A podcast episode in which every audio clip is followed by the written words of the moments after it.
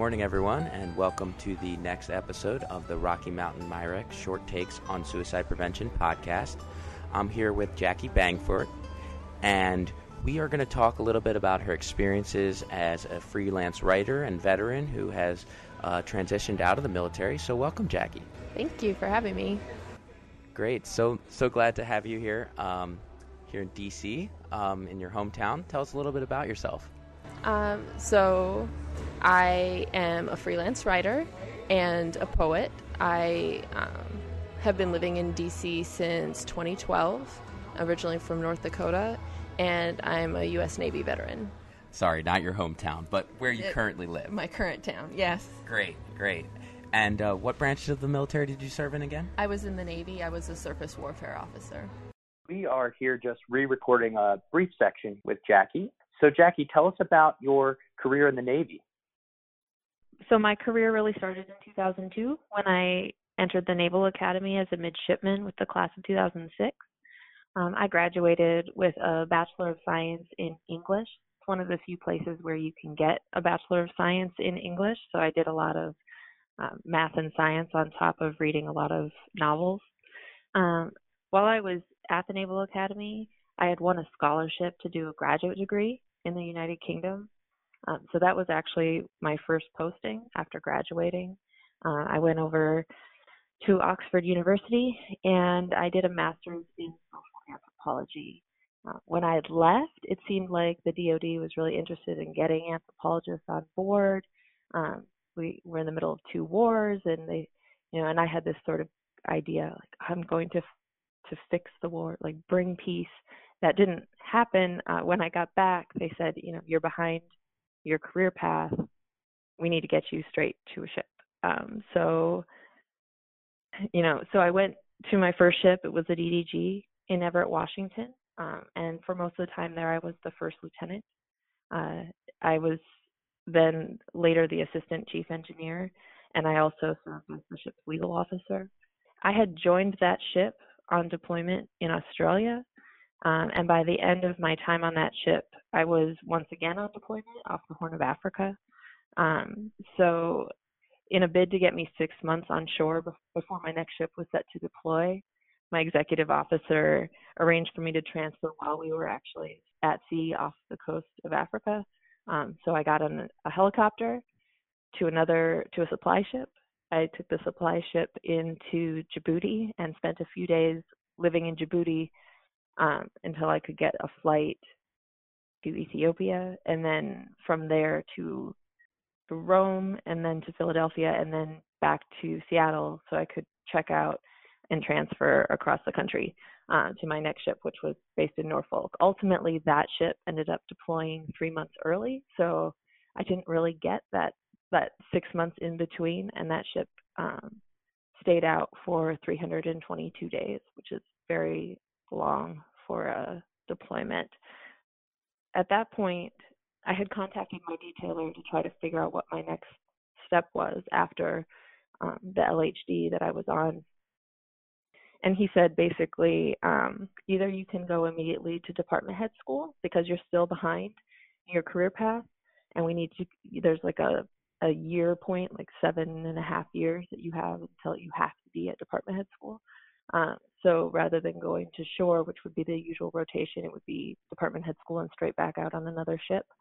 Um, or you can get out, which made the decision sort of easy. So after that ship pulled in from deployment, pretty much I walked off the ship and into civilian life. Sure. So lots Yeah. of Lots of different lots of things. experiences out Yeah. there, and I wanted to hear a little bit more about the process of coming home and Sure. what that experience was like for you. Um, so that was um, it was tough. Like I said, I, I we pulled in. I went on a four day liberty.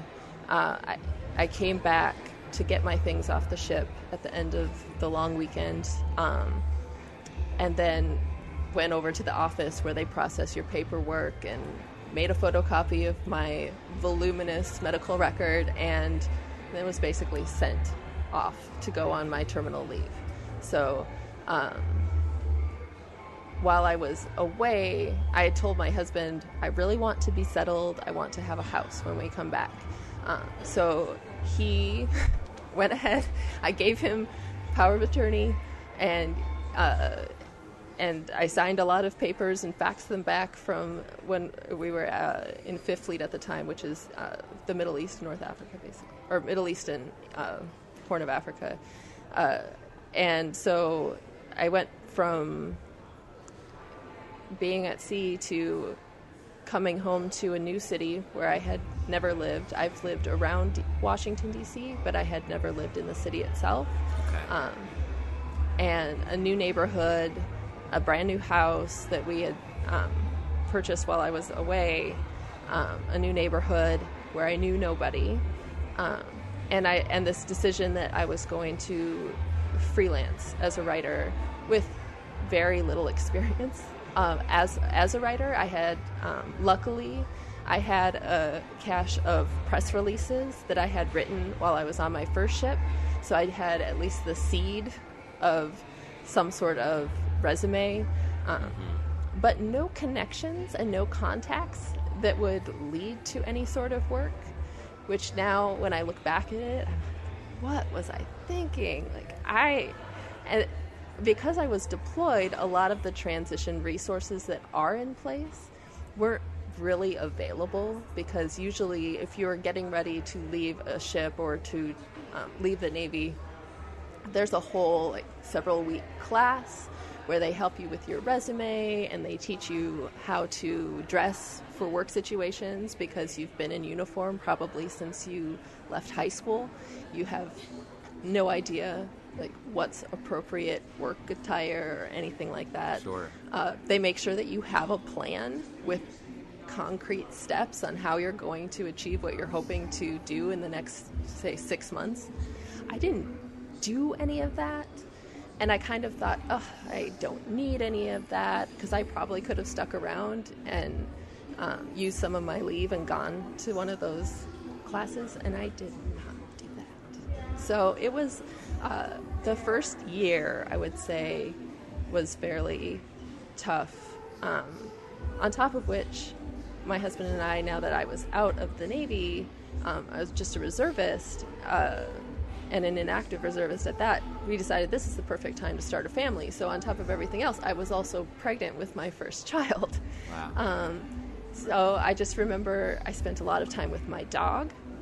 Um, my husband was at work, and the dog and I would hang out, and I would try to figure out how to become a freelance writer, um, sitting with my dog in this house in this neighborhood in a city that I did not know anyone.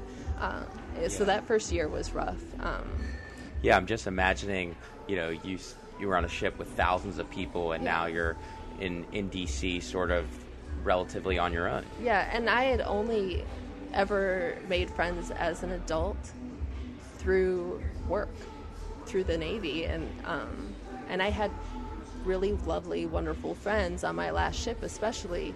Um, well, on my first ship, to be honest, too, I had a lot of of wonderful friends, and I had no idea initially how to replicate that with no work and um, just no.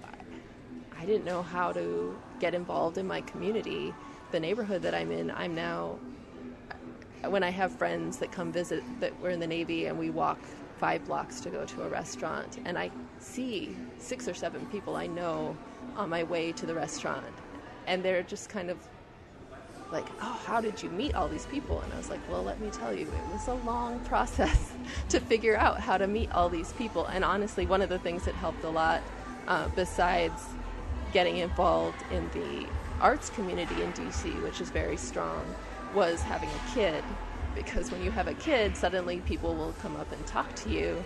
Uh, and so they, uh, my kids broke a lot of ice for me, which was helpful. Um, but not always the you know not always you shouldn't just have a kid and then everything will work out great Of course. i don't Well, recommend from that as the process yeah But um, so that's really uh, um, interesting to, to hear that it sounds like the art community helped helped you in this transition. Could you talk a little bit more about what that looked like? Um, well initially i did end up in that first year i did i was able to um, somebody who worked with my husband had done a little bit of freelance writing on the side, and she connected me with an editor. Uh, and I started doing a few articles for the Daily Record, which is a newspaper up in Baltimore. And when that editor left for another organization, and she actually moved to DC, she asked me, Can you write technical stuff? Can you write about technology? And I was, you know, I, I so I sure my resume says okay she has an english degree and a social anthropology degree which doesn't scream technology mm-hmm. but i did have a bachelor of science in english. So i had taken chemistry and double e uh, uh, electrical engineering all of these things and then i had done a lot of engineering. So i was um, pretty confident. Was yes absolutely i can write technology writing. Um, so that kind of gave me um, I think, some bravery to start calling myself a writer and being a little more comfortable claiming that because I was actually writing things and I wasn't um, just thinking, oh, it would be so great to write things. I had done some fiction writing, um, started that while I was still serving, uh, but I didn't have a good sense of what to do with that. Um, few, after probably another year or so, um, I got connected into a large group of um, women writers here in DC, and that was um, really how I first got into the DC art scene, which is I feel like people don't understand how many artists, writers, dancers, visual art like painters live in DC. DC is thought of as this government town with everybody's in suits and it's very staid. Um, that's not the DC that I know or am a part of at all. Um, and in the process of getting involved in the art scene, I also found Armed Services Arts Partnership, which is an organization here in DC that provides free arts programming for veterans, uh, active duty military reservists, military caregivers, like and and um, family members.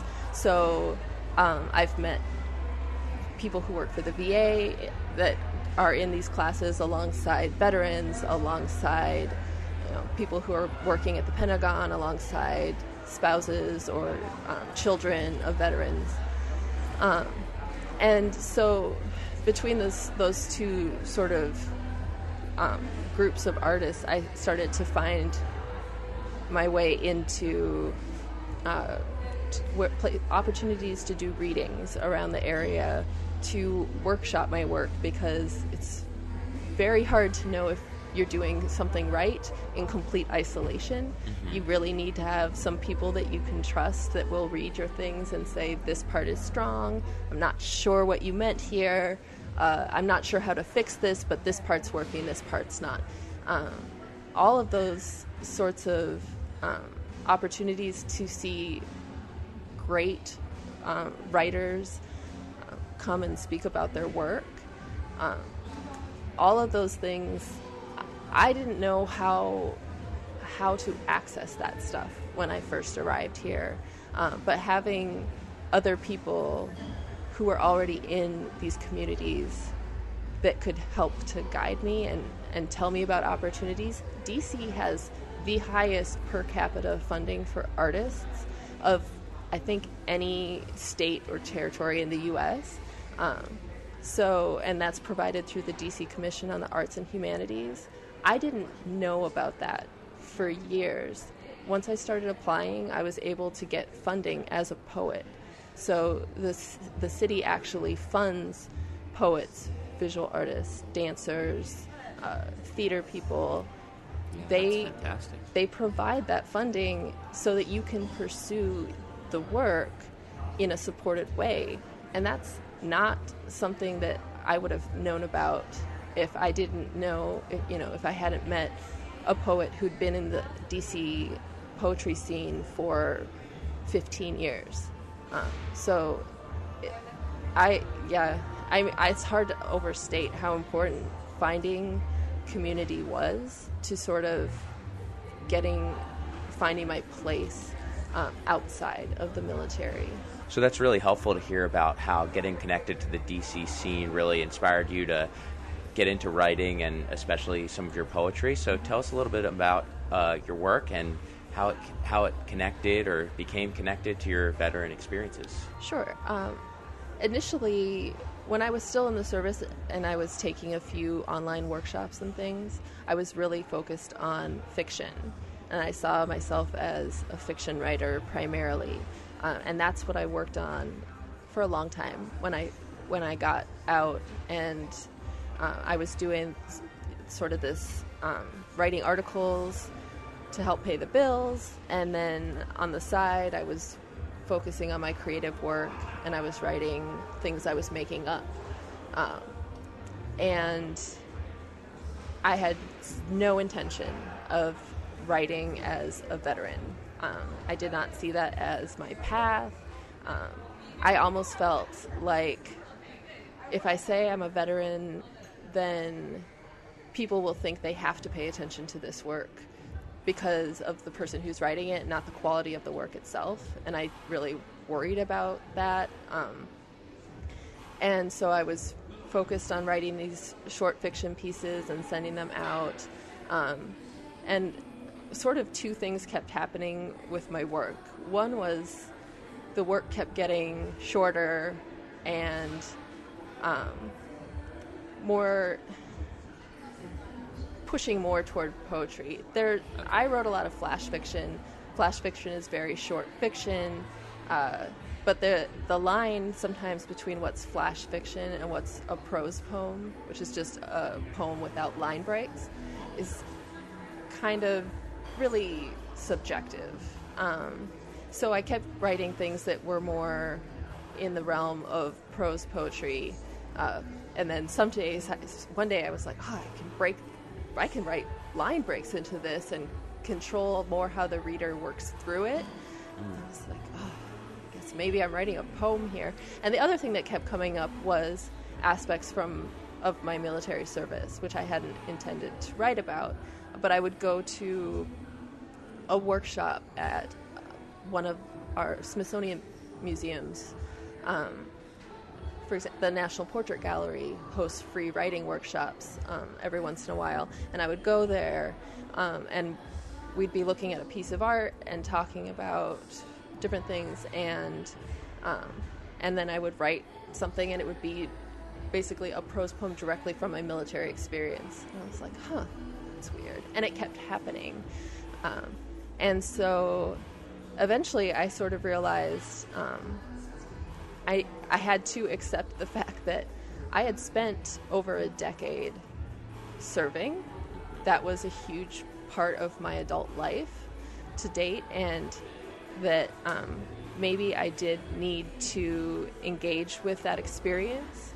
Um, and I, I did kind of wonder okay, nothing really traumatic happened. You know, there was, I never was in a battle I never had a friend who was seriously injured or killed in front of me. Like, does anybody really care that this veteran who came back, like, more or less okay, is writing about time in the service that was more or less okay? Like, um, and I just decided that because it kept coming up, I just had to deal with it. I had to write through it. Um, so I also, as I said, I had this big file of um, press releases that I had written. And I had done that because I was trying to leave surface warfare and go into public affairs. I felt like that was maybe a better place for me. Um, although I was, I will say, I think a fairly good surface warfare officer. I had, you know, like I had good. They didn't want to let me go because they said you could you could keep doing this and it's we would rather that you stayed in surface warfare than go to public affairs. Right. but i for a year spent this process you know, writing these articles that felt like not entirely honest. I remember one article in particular one press release um, that i wrote about us spending thanksgiving at sea and I got all of these quotes from people, and people know what kind of quotes you're looking for when you go to them and you're like, "How do you feel I'm writing an, ar- an article for Navy.mil. How do you feel about being at sea for Thanksgiving? And they'll give you this very motivated answer. But the honest truth of it was that no one was happy about spending Thanksgiving at sea, you know, uh, fighting pirates. I remember two of my friends, two junior officers, that had decided to like run a marathon on the ship's treadmill because they just wanted to like something to distract them for the day, which people were not happy about because other people wanted to use that treadmill. We had like one or two treadmills. Um, but uh, so w- part of the work that I've done um, was I took all 16 of those press releases and I took a big black marker and I did the military's favorite thing. I did redacting, redaction on these articles, except instead of trying to um, make them safe for public consumption, you know, not classified, which they never were, they were publicly available. Um, I was trying to find little poems inside of the press releases. Uh, and that project actually became my first um, chapbook of poetry, Navy News Service, and that came out in the summer of 2018. Um, and so, th- so that was sort of that felt like a reclamation of this work that I had done that had not led to something led to what I had hoped it would. Um, but I, got something, I think, in the long run, even better out of it. Um, so I had I have to kind of credit those press releases and that urge to become a public affairs officer. Actually, while I did not get to do that, um, and I still think that would have been a, a sort of fabulous um, career in the Navy, it got me my start as a freelancer, and it got me this first chapbook that I've been able to put out. So I am still hoping to write a, a full length um, collection of poetry and prose about my service. I don't really want to write a memoir, um, but I think I would I would like to put together this work. Um, I've been a little stalled out. I found um, the diaries that I kept while I was on my first ship, and I hadn't remembered having them or keeping them. When I read through them, I was sort of horrified by how um, miserable I apparently was, um, and that my brain had sort of closed down those it. memories. Uh-huh. Like, I did not remember. I remembered it being hard but manageable. When I read back through things I had written, there was not really anything interesting. Like, oh, we did this interesting operation today. Oh, we like, accomplished this. There was not a lot of positive. It was just pages and pages of woe is me and what have I gotten myself into, and there's no escape.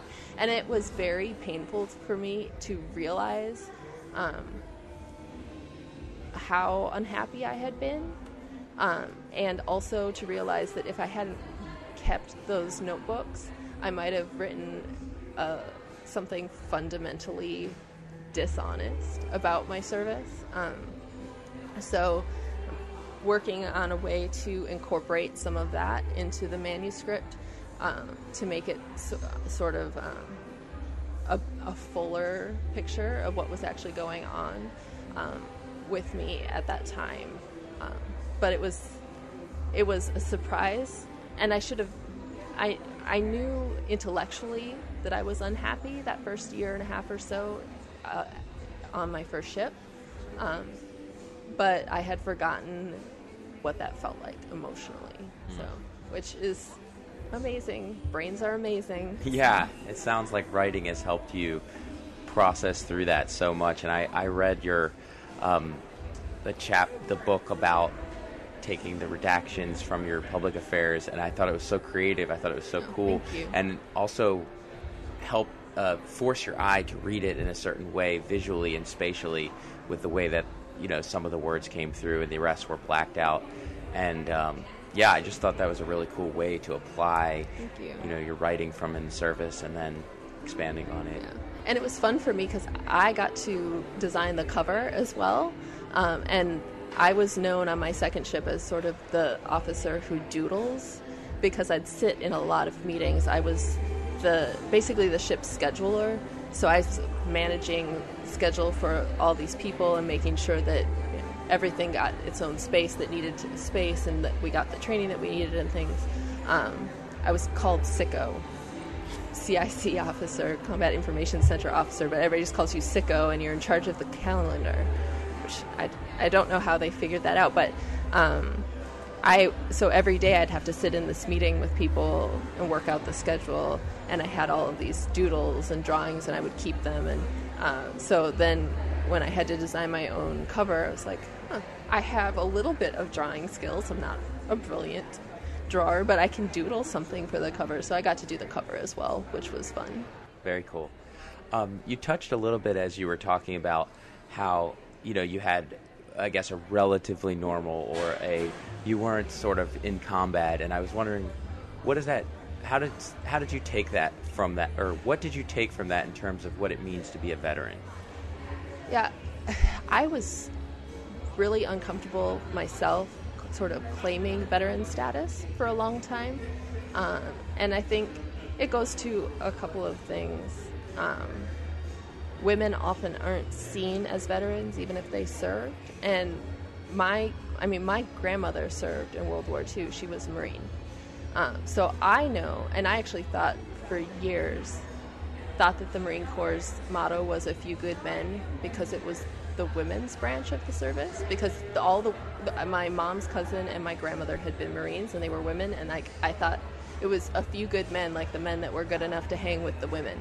Mm-hmm. Um, so, uh, so I, when I the reality is very different, um, and I got out of the Naval Academy and um, I went through this time and and then people it was like people people see you so differently when you get out. Um, I remember going to, I, I, will say, an unnamed library here in DC. And I was like, I'm going to go do research and write a story about pirates. Because that's something I know about, but I want to do more research. And I went to this unnamed library and ex- explained that I was a fiction writer and I wanted to do some research. Um, and I was and I was just wearing like jeans and I was just treated really dismissively. And I was used to having being accorded a certain level of just baseline respect that comes with being in uniform. Uh, and it, I know I've never gone back there. Uh-huh. this is not the DC public library system. I love them uh, somewhere else, but um, uh, so it was at first I was trying to figure out is this even a label that I want to claim, um, and you know I don't I don't bear any physical scars from my time. Um, obviously, I mean I was unhappy, sure, um, very unhappy at times, uh, but never um, I never sort of we never we never had that grand naval engagement. We never had um, something truly traumatic, and I was lucky nothing that nothing happened that defined my service through through trauma. Um, but I, I've I, I've come to claim it um, because I am proud of my service. Uh, I'm I'm glad in retrospect that I went through what I did, um, that I got that experience that I met the people I did who I would not have otherwise met. I mean, I even I I met my husband, I met my best friends, uh, all through my time in the Navy. I I don't know how my life would have been. I so I only applied to two schools. I had no idea.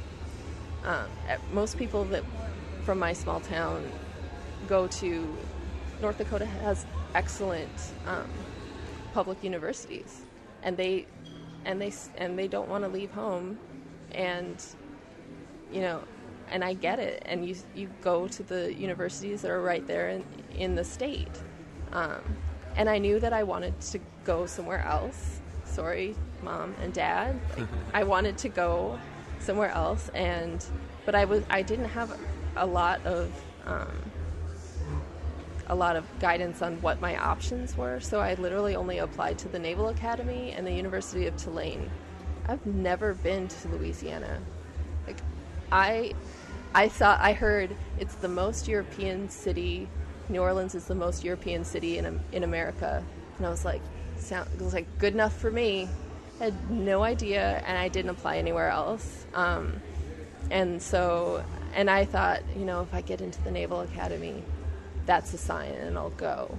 This is not a way that you should plan your life. Like, oh, just let the fate winds of fate decide what I'm, what's going to happen. It worked out, um, but but um, you know, I I don't Yeah. know. I totally lost my train of thought now. No, I could just see how all these different things come together to change the direction of your life, and it sounds like in some ways your military service is still this um, experience that you're unfolding, and you're you're still working and writing through some of that. Yeah, I think um, even just a lot of the markers you'll see. Um, my dad often wears. My dad's a naval veteran as well. He spent four years as an aviation bosun's mate, and he wears the, the dark blue ball cap. You know that a lot of veterans, um, especially I think Vietnam era veterans, wear.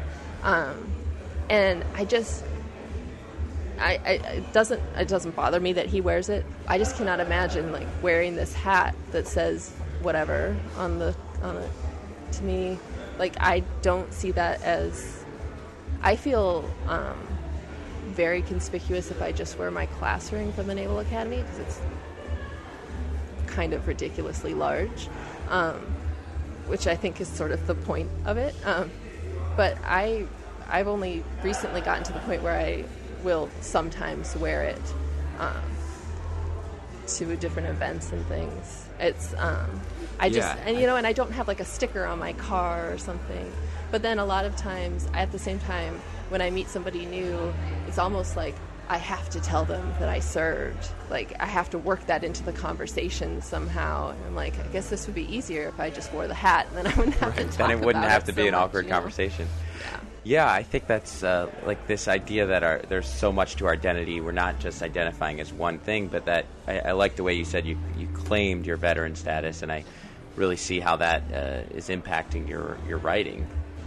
Yeah, and even when I'm not writing directly about it, I'll find I it comes up. It informs the way that I see people. Or um, I wrote one story where I gave a bunch of my experiences in the Navy to. I was writing. It was sort of a science fiction story. I was writing about this astronaut who's lost in space, and I gave him a lot of my experiences. And I'm like, why am I giving this guy all my experiences? Like, that's not right.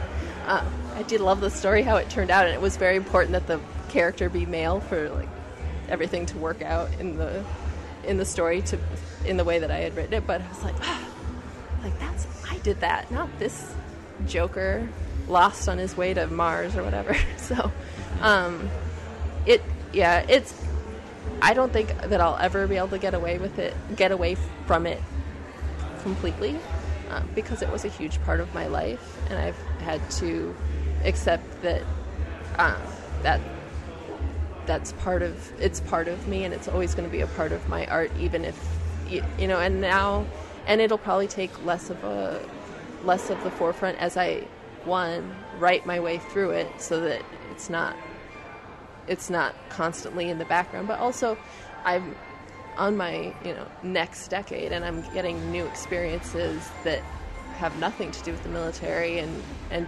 friends that aren't do not have a military background. Um, so you know I'm building up new experiences now that will hopefully um, allow me to have you know another another view of human nature, another uh, set of characters to draw on and, and new experiences to write about. That's exciting. Um, and to to folks who may not have understood the military experience or that transition, is there a message or something you'd really like to share to make sure that uh, how, how can people get a window into this experience?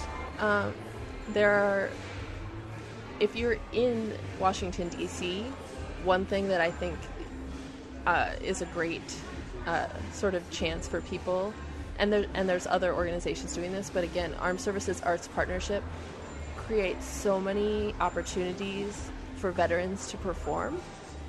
And creative writing is actually only one small part of what they do. A lot of their program is focused around um, storytelling on stage, like live storytelling, sort of like the moth, um, and stand up comedy and improv comedy. Um, so if you want to hear, uh, if you're if you're ever nervous about talking to a combat veteran who has maybe gotten a physical injury or is suffering from PTSD, and you feel like I don't know how to talk to this person, well, you can go to one of the many comedy shows that ASAP has set up around DC, and you can um, hear somebody make jokes about their their experiences, um, which is a great icebreaker.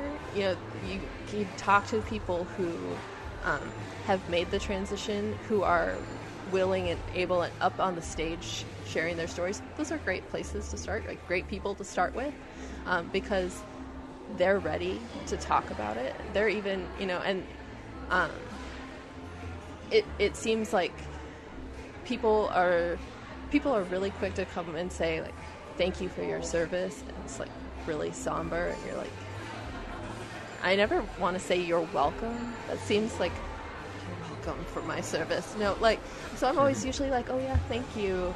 Um, but it doesn't have to be this sort of somber like I don't, there's such this strange duality where people either, or sometimes at the same time, think um, that service is like something that breaks you, and it can, but like most people get stuff from their service as well. You get a chance to get great education, meet friends, travel. Like it's amazing. Um, so there's this weird like that person is broken. I can't talk to them or ask them about their service and also this weird like deification like these people are heroes um, which thank you. Like that's great. I don't feel like a hero and i don't feel like i'm broken although i've changed from having served. And i'm more than willing to tell you like the ridiculous stories of really stupid funny things that happened. Um, i'm happy to share that. Like it's you know, it's there's a reason that a lot of military movies that aren't super serious, like combat films, are satire and like filled with crazy jokes and things because a lot of it, a lot of service experiences are so absurd.